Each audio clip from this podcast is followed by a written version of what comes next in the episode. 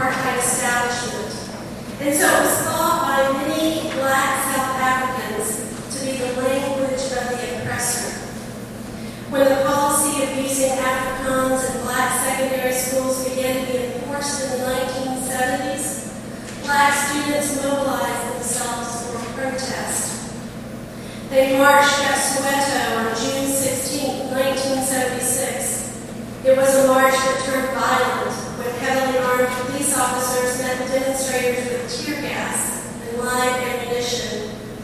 was a march that was a catalyst for many other such marches and demonstrations. Both the students and the government understood that language is inherently political. But if language is inherently political, this means it can be used not only for the purpose of oppression, it can also be used in the service of Nadine Gordimer was a white South African writer. Born in 1923, she joined the African National Congress before it was legal to do so. She was an avid anti-apartheid activist. But her instruments of resistance and revolution was not primarily that of demonstrations, although she did participate in demonstrations. Instead,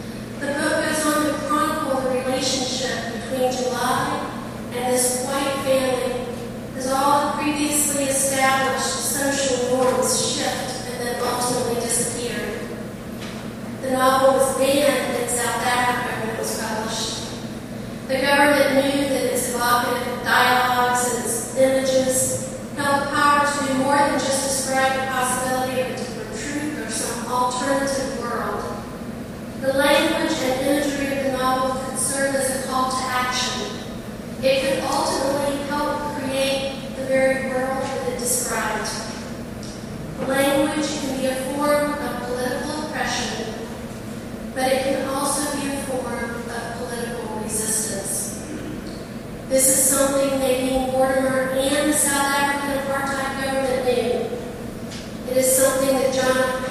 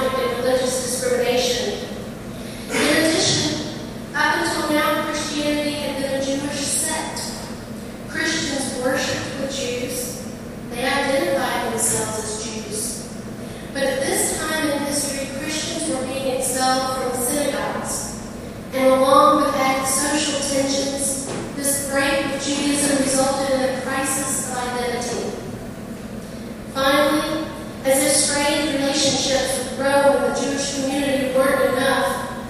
There was also conflict within the churches themselves, for not all Christians read the situation around them in the same way, not all of them felt moved to respond in the same way. So, in short, the book of Revelation was written to a people who were struggling with their identity, who were experiencing multiple tensions some of which threaten their very life, and who wonder how much they should actually accommodate the culture of their day. It's in this situation that John Patmos writes to the seven churches in Asia Minor. He gives them a vision into a deeper reality, a deeper truth. In this morning's reading from the book of Revelation, there's a great multitude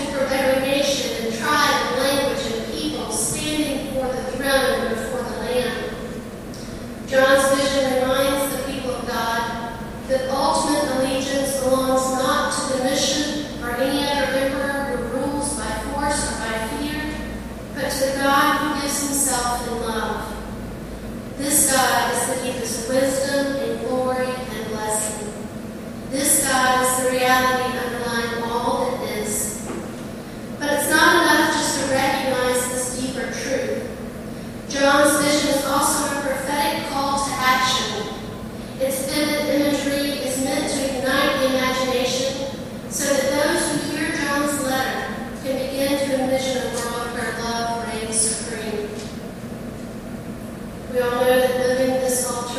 vision of the world takes courage. After all, here John is exiled to the island of Patmos, and other Christians have been killed or tortured or mistreated.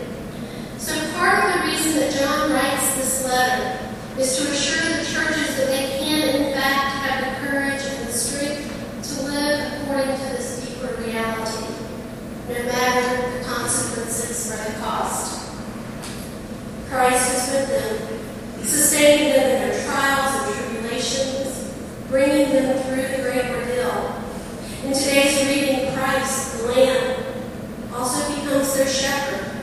guiding them to springs of water of life, to a place where there is no more hunger, thirst, or scorching heat, to a place where God will wipe away every tear from their eyes.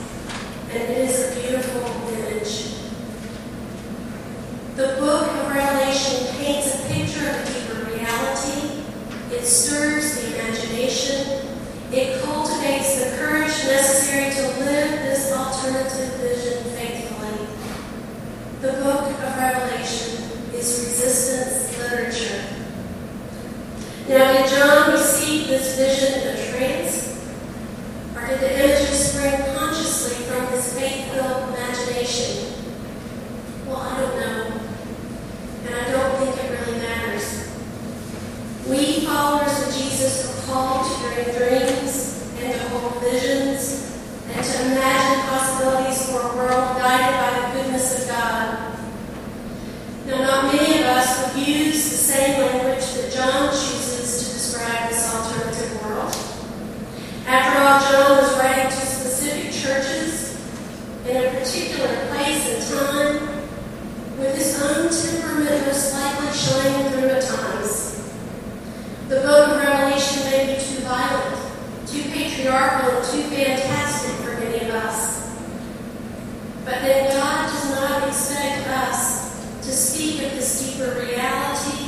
the steep truth using John's language and images.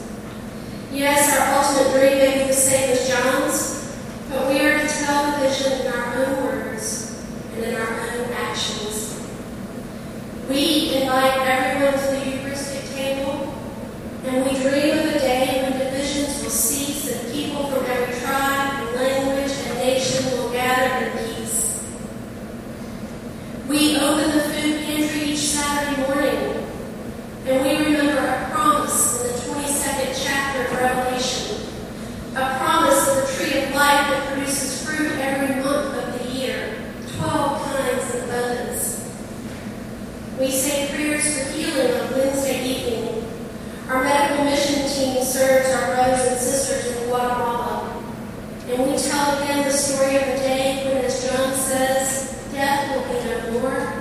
Mourning and crying and pain will be no more.